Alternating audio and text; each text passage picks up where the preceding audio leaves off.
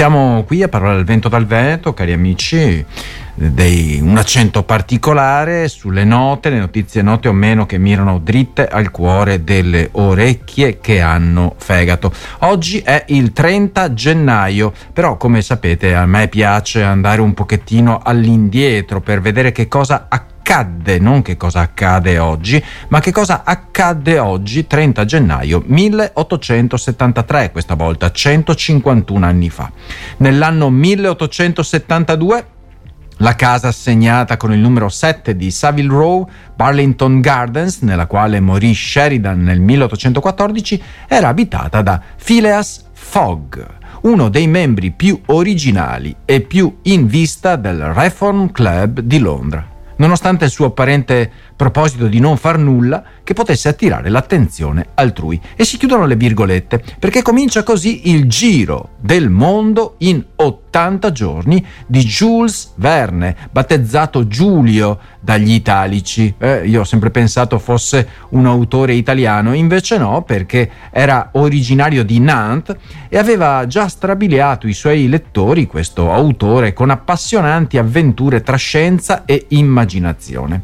Dal romanzo d'esordio Cinque settimane in pallone al capolavoro 20.000 leghe sottimari, l'idea del viaggio come scoperta di nuovi mondi e insieme impresa straordinaria. All'epoca non esisteva la televisione, c'era eventualmente qualche, qualche radio, neanche transistor, quelle, quelle radione gigante. Le, le, persone potevano sapere che cosa e come fosse il mondo solamente attraverso i racconti oppure eh, leggendo qualche libro per chi sapeva leggere per chi aveva i soldi per comprarsi un libro. Immaginate dunque la possibilità di guardare il mondo leggendo, leggendo queste pagine di eh, appunto il, il, giro del mondo in 80 giorni. Il contesto storico alimentava questo spirito di avventura, si era nel pieno dell'età dell'imperialismo, ecco con le grandi potenze a contendersi pezzi di continenti ricchi di risorse e stra- strategici nelle rotte commerciali. Ecco, dovremmo ricordarci di questo nostro passato imperiale, anche se l'Italia ci ha provato, ma le ha prese di santa ragione in Africa. E ma, eh, ci avevano già provato eh, i veneziani, eh, i genovesi e prima di loro i romani. Bene, eh, Jules Verne entra nell'immaginario collettivo e tutti quanti ci ricordiamo di, eh, di, di questo suo personaggio che gira il mondo e del suo eh, servo Passepartout che passa dappertutto. E io non so se voi abbiate mai eh, piantato eh, il martello sull'unghia del pollice sinistro se siete destrorsi o il contrario se siete mancini. Piantare chiodi. Piantare chiodi sembra facile ma non è poi così semplice per chi non ne ha dimestichezza.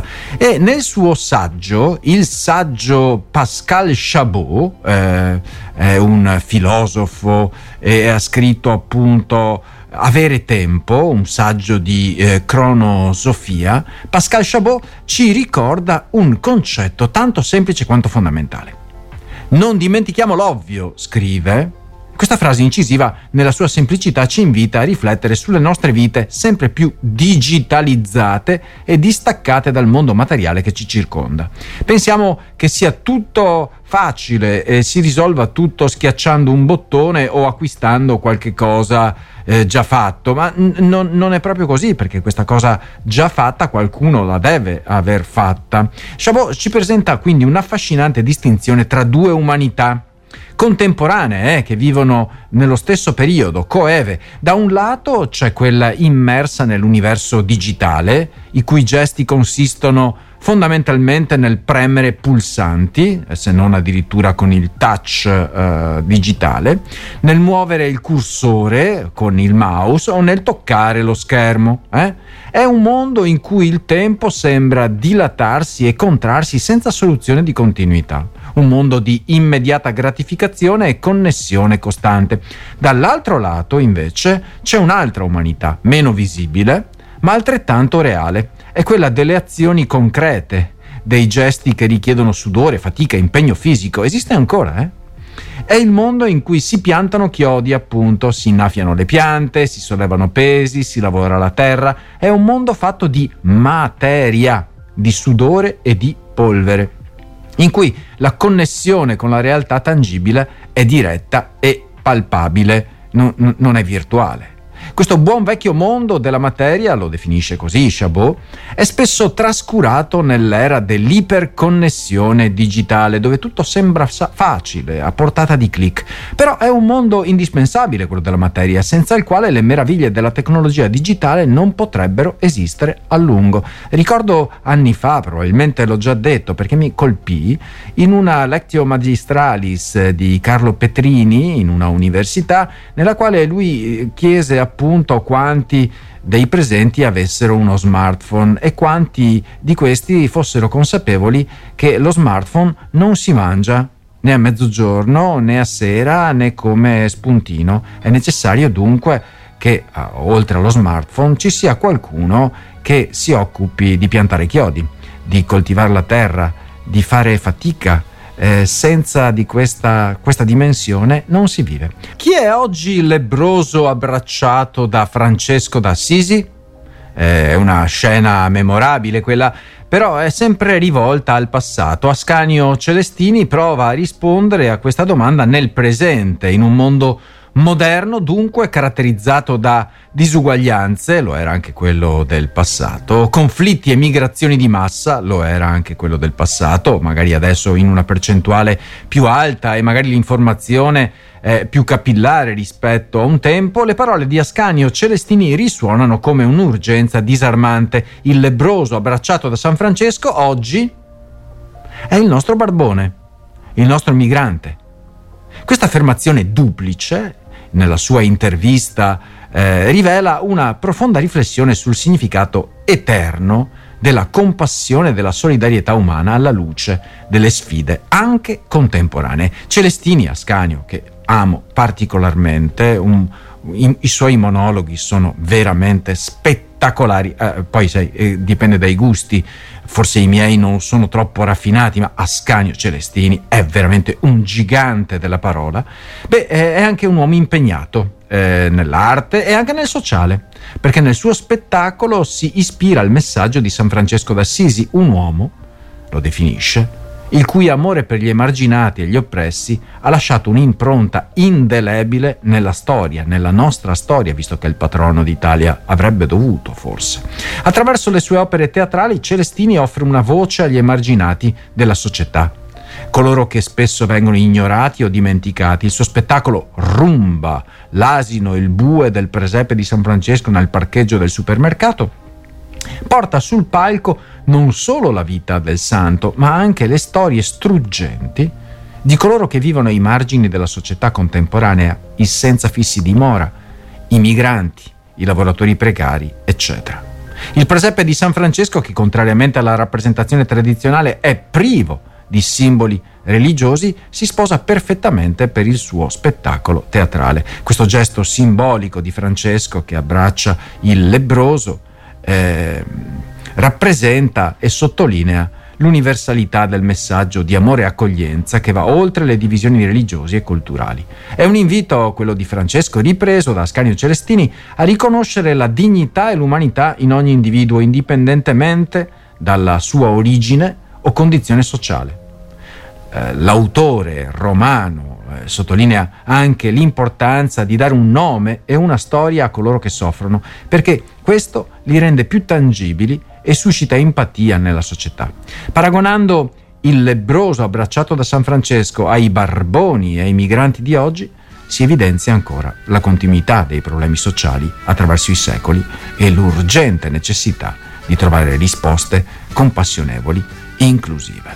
Ascanio Celestini, grande, grande personaggio. Montespluga, Montespluga, eh, c'è un bellissimo pezzo di Francesca Santolini che riflette sui cambiamenti climatici anche in montagna. Homeland, homeland significa patria, ma anche luogo di origine, un posto dove ci si sente a casa, casa, dolce casa, come a Montespluga, villaggio alpino in provincia di Sondrio dove è sorto il primo comprensorio sciistico in Europa senza impianti di risalita e senza neve artificiale. L'idea è venuta a Tommaso Luzzana e Paolo Picchiello, fondatori di un'agenzia di eventi a Milano, ma a gestire l'attività con passione e impegno è Walter Bossi, 26enne brianzolo, che trascorre qui tutti i fine settimana, da dicembre ad aprile. A Homeland si vive la neve a contatto con la natura. Non servono funivie e ski lift. Si sale in cima sulla neve fresca senza impianti, ma con l'utilizzo delle pelli di foca, esattamente come si faceva un tempo. Così racconta Bossi. La zona del Passo Spluga è da sempre uno dei santuari dello sci di alpinismo, un paradiso alpino ancora selvaggio e preservato dagli impianti di risalita che deturpano il territorio, è inutile dirlo. Eh? Vogliamo creare un'alternativa allo sci alpino classico, scrive. Noi Lavoriamo sul concetto di montagna vergine priva di impianti che porta altri valori, quello della fatica, della sicurezza e del guadagnarsi la discesa. Troppo facile eh? prendere lo ski lift o la seggiovia. E soprattutto il valore dell'esplorazione, quello che si è perso nello sci alpino commerciale. Così prosegue.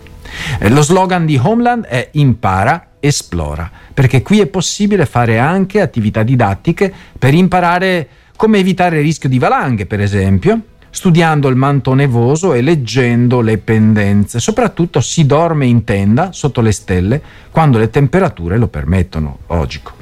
Un progetto visionario, quello di Homeland sul Monte Spluga, legato alla crisi climatica, ma anche alla crisi dell'industria sciistica, soprattutto italiana, visto che l'Italia, tra i paesi alpini, è quello che più dipende dalla neve artificiale, con il 90% delle piste innevate con i cannoni. Eh, quella della neve artificiale è una macchina elefantiaca che invece di risolvere il problema lo ingigantisce, acqua sparata, eh, eh, eh additivi, eh, insomma meglio, meglio una montagna vergine come stanno difendendo questi ragazzi. Cammini d'Italia, Cammini d'Italia di Riccardo Bruno. Davide Nanna 28 anni, eh, non è un cognome per dormire, è proprio il suo cognome, 28 anni, fondatore di Cammini d'Italia con Vincenzo Caruso 35 anni e Francesco Boggi 31 anni, eh, ha eh, inaugurato questo progetto appunto Cammini d'Italia nel 2017 con l'obiettivo di diffondere una cultura sul mondo del trekking. La sua fortuna è stata sentirsi male. Eh, sembra paradossale, ma è proprio così, anzi è proprio un paradosso. Era l'ultima tappa della Via degli Dei, già vicino a Firenze. Ero partito senza sapere niente di cammini, senza informazioni e attrezzatura. E l'ho pagata, cara. Nonostante tutto, però, è stata un'esperienza unica. Per questo, Davide Nanna, tornando a casa, pensò che doveva fare qualcosa per spingere anche altri a fare lo stesso percorso e la stessa esperienza, evitando però le disavventure che aveva passato lui. Qualcosa che mettesse assieme tutti i cammini d'Italia, ma anche i consigli per affrontarli al meglio. Quasi per gioco ho aperto una pagina Facebook ed è andata bene, benissimo. Oggi Cammini d'Italia è un sito internet, un'app, una community vastissima presente su tutti i canali social, 225.000 fan su Facebook, 140.000 su Instagram e soprattutto un'azienda di promozione turistica verticale sul mondo dei cammini ma anche sul trekking e l'escursionismo. In generale sul movimento lento e sostenibile, fatto di scarpe, polpacci, gambe e via, e via. L'idea è diventata passione e poi anche un lavoro. E tutto è partito da quel primo percorso fatto nel 2017. Eh, un suo amico da Urbino eh, gli disse che camminando cambiava la percezione del mondo, si conoscevano tante persone, si dormiva in tenda e si cucinava con il fornelletto. Insomma, era l'avventura che desideravo e che avevo visto in film come Into the Wild, indimenticabile romanzo, anzi storia vera, biografia. Mattia è stato il suo primo socio, lui adesso ha deciso di fare altro, ma siamo rimasti molto amici. Ehm, insomma, www.camminiditalia.org e così eh, si entra subito in maniera immersiva in questo mondo fatto di cammini meravigliosi nella nostra penisola. Andiamo a scoprire l'esperienza di Vincenzo che ha eh, fondato, coniato il forno di tutti. Il profumo del pane si sente già prima di svoltare su via Antonio Giudice, qui nel centro storico di Eboli, dove Cristo si è fermato e dove dal 3 dicembre ha preso vita il forno di Vincenzo. È martedì, è martedì e Vincenzo con il suo grembiule impiastricciato di farina eh, ad altro non pensa se non a sfornare il suo pane. Signora carissima, Controlla la temperatura del forno elettrico, uno sguardo all'impasto che già ha preso la forma di pane, mette ordine, pulisce con cura e attenzione. È il suo mondo. E questo è il forno sociale di comunità, l'orgoglio di Vincenzo, di suo padre Vito, di sua madre Elena e di tanti amici e sostenitori che per anni hanno guidato e sostenuto un progetto di welfare, di autonomia, di vita indipendente. Perché Vincenzo Bardascino è un uomo di 31 anni che vive il mondo con la sindrome X fragile. Eh, il pane per lui bambino erano i movimenti e i gesti di nonna Carmelina e di nonno Vincenzo e poi quella manualità esercitata nell'istituto alberghiero di Castelnuovo Cilento e poi la domanda quale sarà il suo futuro? Non si poteva aspettare che le politiche sulla disabilità si accorgessero di lui eh, del suo talento, della sua passione e di quella che oggi è diventata una sua competenza, fare il pane. Lo ha fatto per anni accanto a Carmelo Vignes, al ristorante Vico Rua e poi alla residenza rurale incartata con il suo amico Michele Sica. Papà Vito ripete con sapienza retorica cos'è? Il forno di Vincenzo. È il contrario dell'assistenzialismo questo, è un motore che mette in moto un'esperienza di protagonismo attivo, un progetto di vita. Vincenzo oggi è il primo ragazzo in Italia con sindrome dell'X fragile a gestire un forno, a sfornare il suo pane della felicità in maniera autonoma, ma allo stesso tempo fianco a fianco con la comunità allargata e diffusa e diffusa del centro antico di Eboli. Le attrezzature sono state scelte e acquistate per rispondere a due requisiti principali. Primo, garantire la massima sicurezza e la massima autonomia possibile a Vincenzo. Bellissima iniziativa di Vincenzo in questo forno di comunità nel quale non solo lui è integrato nella società, ma la società si integra con lui e il profumo di pane lo sento fin qui.